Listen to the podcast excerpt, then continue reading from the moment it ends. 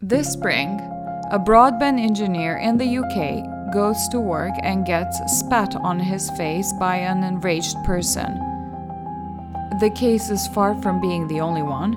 Since March, those working on mobile infrastructure in the UK reported continuous attacks. But why would somebody be so mad at telecom workers? The story, as reported by Wired UK, starts in January in Belgium, where a local paper printed a baseless story linking 5G to the coronavirus. It was then picked up by Dutch anti 5G campaigners, traveled to English conspiracy theorists on Facebook, and was even shared by Woody Harrelson. The whole issue prompted the UK government to intervene and condemn the conspiracies as so the 5G I quote, story is rubbish. complete and utter rubbish. It's nonsense. It's the worst kind of, of Any news. newsreader nowadays is familiar with at least one fake news story they saw online. But making the difference between retweeting a quote you thought was true and interfering with foreign elections is a whole different issue. To make this distinction and help me figure out all things false information online, I am joined from California by Renee DiResta. DiResta is a research manager at Stanford Internet Observatory, where she looks at false narratives on social media networks. She advises the US Congress, the State Department, and writes wonderful articles for The Atlantic. She is also the Dive's first guest outside of Harvard, which makes this conversation all the more special. Uh, So I'm at Stanford Internet Observatory, and we have a project called the Virality Project. And what we've been looking at with uh, with that is how coronavirus misinformation and sometimes disinformation uh, is spreading not only in the U.S. but also in Brazil, Saudi Arabia, Iran, Russia, China, and uh, gosh, uh, I, I think I just left one out. trying to remember which it is, but seven or eight different countries. Um, and they have a range of different types of governments, a range of different types of media ecosystems. And what we've really tried to do is look at both how official party narratives are kind of coming down the line. So, what is the government saying? What are government influencers and kind of blue check uh, politicians saying about coronavirus versus what are the ordinary people who are just participating in the internet conversation who happen to live in those countries um, saying about coronavirus? And here comes the crucial distinction between misinformation and disinformation. we use to mean in- and what we've been looking at is both misinformation which just to define the term we use to mean information that's inadvertently wrong so something where the intent of the person sharing it uh, is is generally altruistic right? It's quite good. They want to inform their community. They want to help people um, develop more of a a sense of you know what's going on in the world. They want to provide the latest information to their friends. An So example of this is people who shared that the drinking lots of water would help people not get COVID or cure COVID. versus disinformation where you have the um, the intent to influence and the intent to deceive. So oftentimes when we're talking about disinformation in the context of coronavirus you're talking about very organized groups of individuals or sometimes the government uh, that's working to spread a false narrative for some sort of uh, you know to, to fulfill some sort of motive. So one thing we've seen just to use a specific example with china is we see conspiracy theories that kind of pop up out of the more conspiratorial message boards and things like that on the Chinese internet uh, that then are picked up by influencers in government who put them out on Twitter and say things like people are saying that uh, coronavirus was really engineered by the US government. Um, the US government really hasn't responded to these allegations, but our people are wondering what's going on. And so, in that act, you see somebody who theoretically should know better uh, go and take this sort of fodder and turn it into something that's much more of a, um, you know, give it oxygen, much more legitimacy, because now all of a sudden it's coming through a more official source. Can you have those two combined, sort of somebody sharing something, not necessarily with a bad intent, but somebody else finding it, that it goes um, well with their agenda? So they just offer a platform to this kind of um, to to that kind of false information.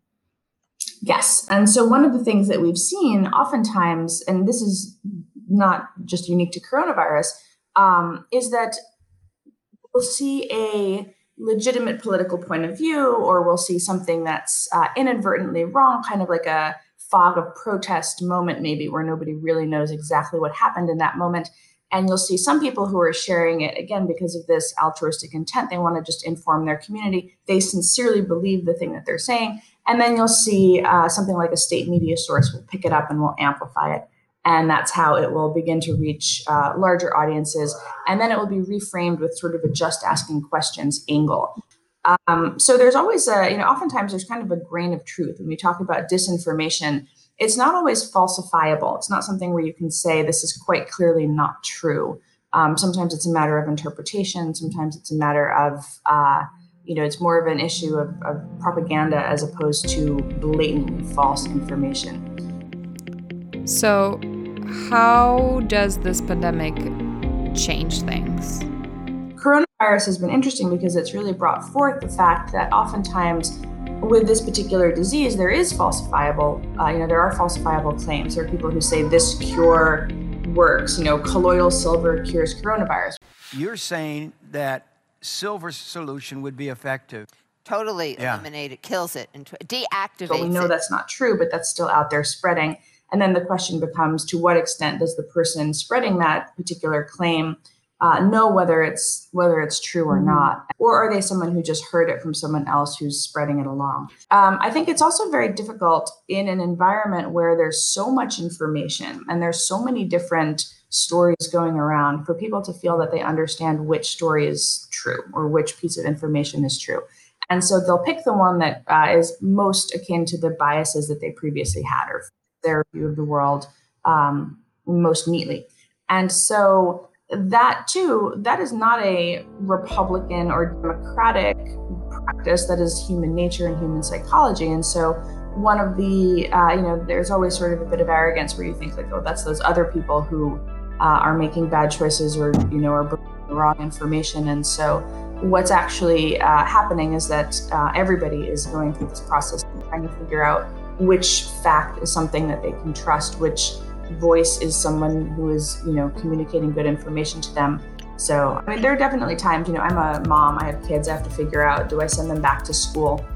And what information do I look to to decide whether to do that? There's very, very different views right now on whether or not you send your kids back to school and what will happen when kids go back to school. And I'm not a scientist, and so I'm, I don't feel necessarily um, you know, particularly well equipped to read every article in every journal or even know which is a preprint, which is which is published, which is you know you have to do so much work yeah. because there's so much information, and we're also very much dependent on what's returned when we query for it. Right? When I search Google for latest coronavirus information on kids, how does coronavirus affect infants, et cetera, et cetera. Uh, I'm really very much at the mercy of like, what does the search engine return? How much sense can I make of that? Has that has that scientific article been digested by a newspaper reporter who maybe didn't understand it themselves? That happens a lot. Uh, and so you find yourself in a situation where you just want to know what you're supposed to do. And it feels very, it feels almost impossible. Um, yeah, and you don't have months to spend on one question, too. Exactly, an hour maybe. yeah. Um, you've done a lot of work in the anti vaxxer movement and the conspiracy theories that um, surround that. I was just wondering what is a realization that was the most striking to you in, in the work that you've done that you had this like eye opening moment? The thing that originally surprised me the most, I think, was the extent to which social media companies, social media platforms were inadvertently amplifying that content. And I think one of the things that for a very long time um, we didn't really have good data on, and if you don't have good data, it's hard to make the claim. And so we were saying things like, anecdotally, I see the recommendation engine pushing more and more extreme content at me since I've begun to like these anti vaccine pages. So, since I started following social media in a way that an anti vax person would follow social media, my recommendation engines have changed, you know, my recommendations have changed. And I see more and more conspiratorial content. I see more and more, you know, Pizzagate, QAnon, um, that's the material that the recommendation engine is pushing at me. And that tells us something. One, it tells us there is some amount of overlap between those populations, between those conspiracy theories. And it also tells me that the recommendation engine's potentially reinforcing it. But we could never make the claim about um, how much, you know, how, how much is this happening? Is this anecdotal or is this a really big thing that's happening at scale? And think, the companies won't release that information to you? Right. Well, particularly back uh, prior to 2018, there was almost no data that was coming out. It began to change a little bit. Uh, you know, now there's um, CrowdTangle and a number of tools that are available to researchers to try to help us understand more quantitatively how often this is happening. Um, but it really felt like a, a, bit of a missed opportunity. You know, we had this theory that this was happening very early on, um, but no way to make that claim plausible in a in a in a, um, in a rigorous sense. And I think a document leaked um, to the Wall Street Journal recently also saying that the platforms recognized, Facebook recognized that 64% of the people that were joining extremist, you know, groups that are considered extreme were doing so in response to recommendations, suggestions. So I think one of the things that surprised me is um, the extent to which we are seemingly unable um, to intervene in these moments. It's, it's very much like a, you know, just kind of keep going along until it's too late. It's clear now that we didn't do enough to prevent these tools from being used for harm as well. And that goes for fake news, for foreign interference in elections and hate speech, as well as developers and data privacy. So the same groups that we saw in 2015 kind of uh, spreading health misinformation are the exact same groups that are doing it in 2020, but now they're doing it with a much broader network reach where anti-vaccine activists who have been referred to QAnon groups and you know Pizzagate groups and militia groups and a whole range of groups that distrust the government now have a much bigger um, kind of consortium of people who are politically aligned, and that means that they have much greater reach. And so now a lot of the things that we saw in 2015 that were smaller problems then are now uh, massive issues.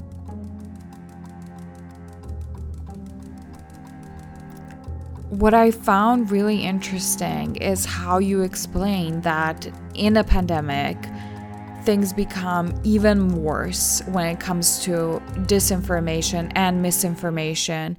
And it's not only because there's more conspiracy theories out there, but also because people are starved for updates and they're not getting them. Yeah. So one of the things that's unique about a pandemic, um, moment that we've never had before, really, uh, is that the entire world is paying attention to the same thing. And we've had outbreaks in the age of social media. I mean, I spent a lot of time looking at Zika uh, when that was happening in 2016. Um, that was sort of early on. You know, these cons- conspiracy theories about Bill Gates, GMO mosquitoes, vaccines were prevalent during Zika. Ebola, again, the same thing. Conspiracy theories about Bill Gates. Um, conspiracy theories about you know the, did the was this released by the government to call the population? You know these sorts of various um, very similar conspiracies pop up each time.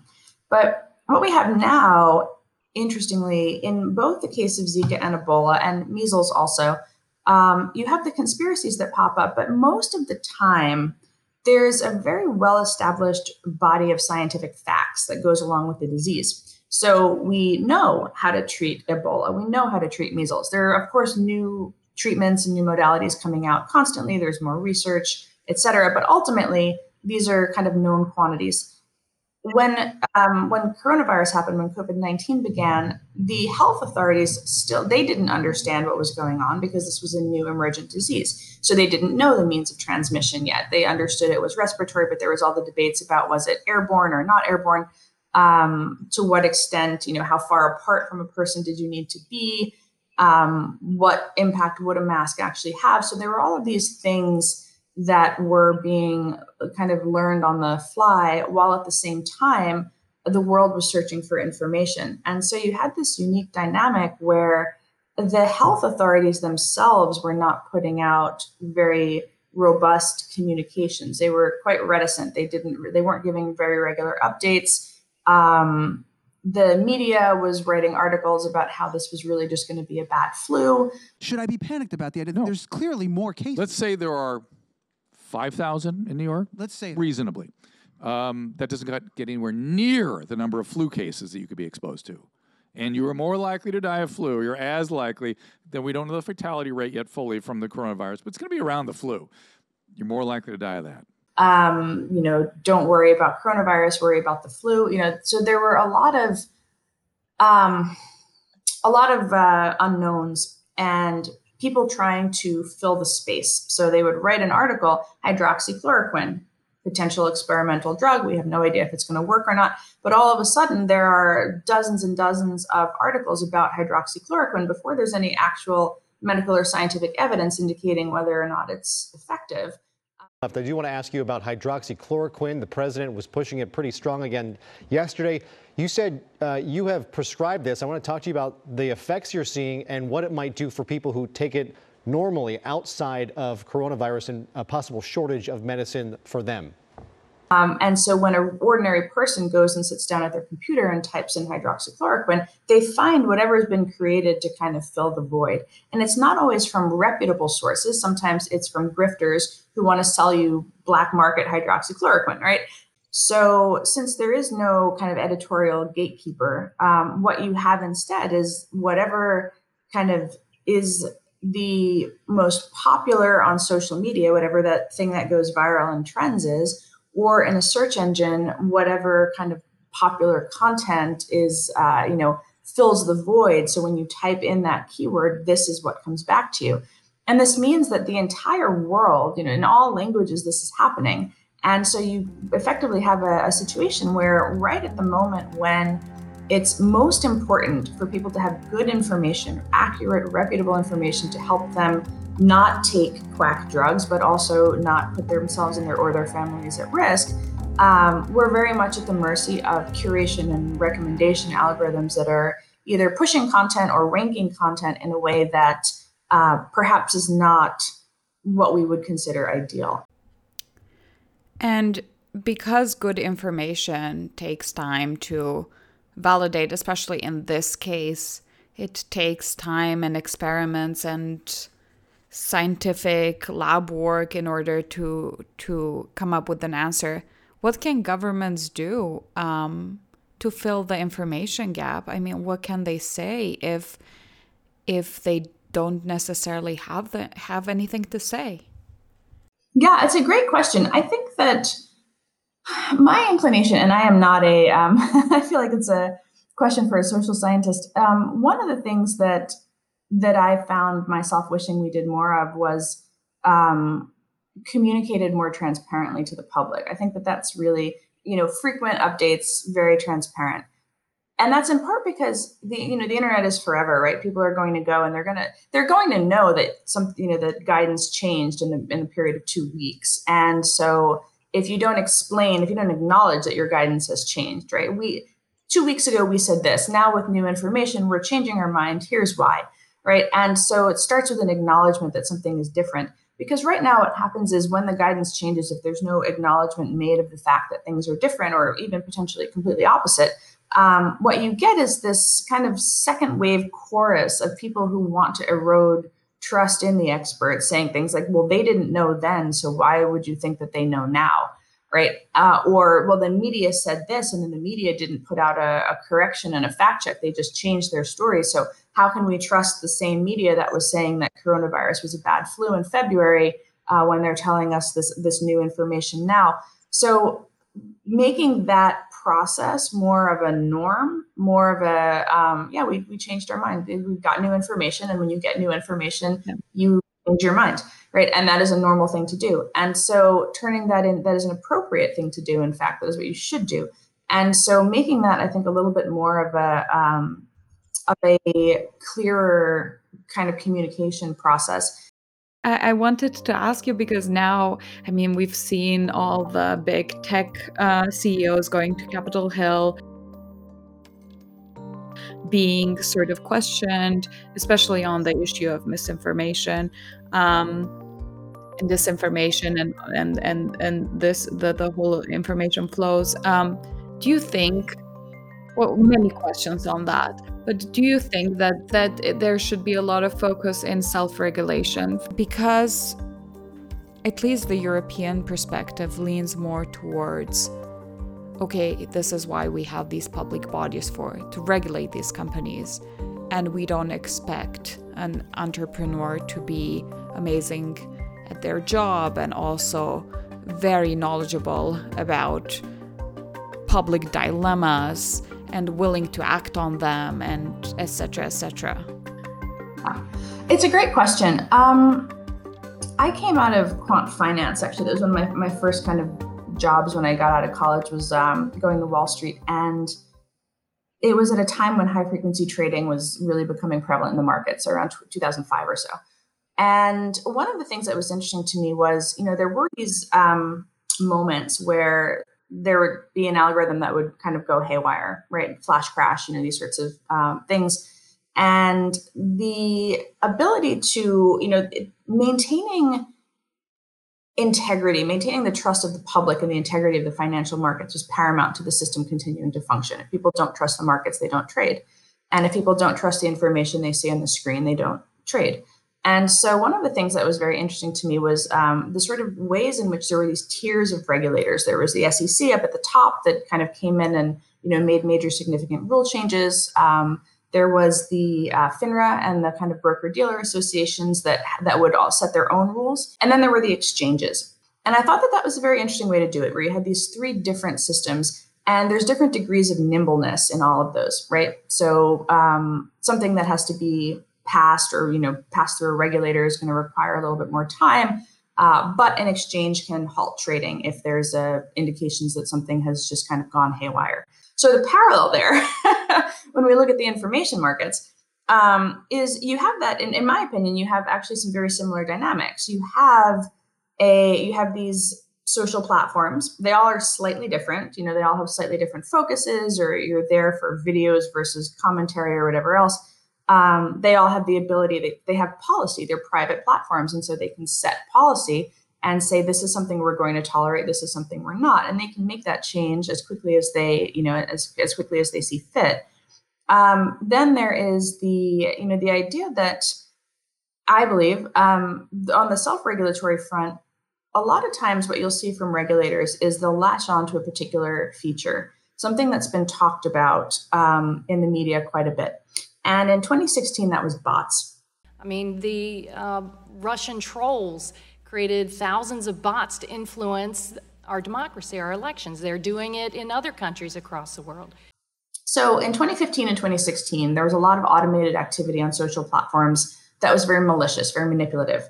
And it was absolutely undeniable at the time that this was going on and that, you know, anybody who could um, purchase a lot of accounts or rent a lot of accounts could get something trending and could therefore kind of capture attention or put out a particular perception that um, you know the entirety of america cared about a particular topic or felt a certain way about a particular topic. So they could manipulate the information market if you will. They could manipulate what people saw what people were talking about what people what was trending. And the response to that is not you know, what wound up happening was regulators decided that bots were a problem. And so over a period of two years, it took two years um, for, and only California, for California to pass a bill related to bots, saying that, you know, bots needed to declare themselves. This new law, passed in the summer of last year, prohibits bots from pretending they're human. It's also important to add that California has the strictest privacy rules when it comes to internet um, in all of the US. And by that point, Twitter, where the majority of this activity was happening, um, had already changed their ranking algorithm to downrank accounts that they determined were low quality. So, automated accounts that were created yesterday that did nothing but try to get a hashtag trending fell under that low quality rubric and that so by do by making that decision kind of in-house and dampening and throttling it they effectively solved the problem um, without any need for you know two years later this regulation came down the pipeline. So the time horizon of um, in you know what is an immediately manipulative tactic that actually does have to be solved by the platforms. Um, not our you know our, our lawmakers who most of whom are not technical going to be able to regulate at a feature by feature level to handle like a burgeoning information war. That's an unrealistic expectation, in my opinion. So where you want to see that um, that kind of top level government regulation really is in ensuring that there is accountability overall, uh, that there are some you know that there is consequences if the um, if the self regulatory decisions don't get made. Do you see the industry wide thing uh, beginning to become more prevalent. There's the Global Internet Forum to Counter Terrorism, where all of the tech platforms are members of the same consortium, looking at how do we design policies to minimize terrorist activity uh, on platforms. There are similarly things for child exploitation and uh, you know range of other uh, areas where there's working with government, working with lawmakers on major social issues, and and you do see that kind of um, both regulatory effort and then also self-regulatory effort, uh, and then at the, again at the bottom just platform platform policy and these three tiers, you know, focusing on various facets of problems as they emerge. And on the topic of regulation, you have mentioned how it's easy to shut it down a Russian pretending to be an American. Um, but when it comes from from an American spreading misinformation, the situation gets much more difficult. Exactly. Well, so we've had now um, four years, and in the intervening, you know, in the intervening four years between 2016 and 2020, the platforms there, you know, there have been a number of investigations into um, foreign influence and how foreign influence manifests, not just Russia. We've seen now election interference and um, what's called coordinated inauthentic behavior is the term that was given to it, uh, in which state-sponsored actors insert themselves into conversations inauthentically by pretending to be members of a local population. Sometimes, in this case, recently as recently as yesterday, uh, Facebook did a takedown where they were uh, Russia. It was Russia again in this particular case had hired local journalists. Uh, had hired unwitting Americans to begin to write for a front media operation tied to the Internet Research Agency. Uh, and again, when you search, if you Google the writer of that, the creator of that content, it's a real American who holds that aligned point of view. Who, you know, this was uh, targeting the left, so kind of uh, lefty people writing about um, those, you know, types of political beliefs.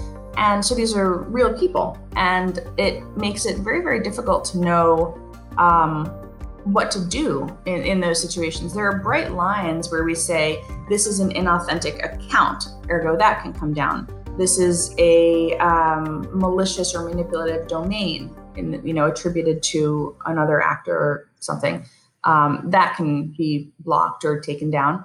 And then there are certain types of behaviors where we say this dissemination pattern is inauthentic. It's artificially amplified. There's automation involved. There's coordination involved.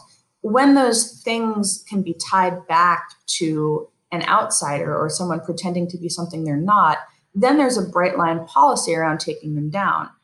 If those same claims were made or put out by an American, that's freedom of expression. That's expressing a political point of view. And so the question for platforms has been how do we come up with viewpoint agnostic ways of assessing manipulation? And that's where you get at things like um, even if you're an American, if you're using a lot of bots or fake accounts or fake identities or fake pages, fake websites, um, if that's discovered, that comes down again, uh, not necessarily under coordinated inauthentic behavior, but there are ways in which uh, a lot of the automated activity is very akin to spam. You know, these sorts of other frameworks that can be used to look at, at, at particular types of behaviors. But the platforms don't want to be seen as putting their thumb on the scale in a partisan sense uh, during an election either. And so, one of the real challenges is when you're assessing these operations, uh, ensuring that there is some sort of line or some sort of policy line that you can point to. And that's just much more nebulous um, when there's no clearly manipulative foreign actor who's been involved. It becomes much more of an ad hoc, um, you know, building the policy as the plane is flying, so to speak, kind of um, wow.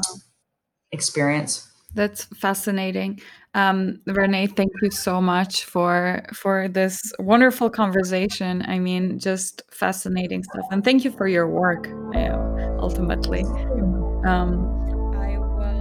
Thanks so much for joining us on The Dive. Please subscribe to get the latest episodes.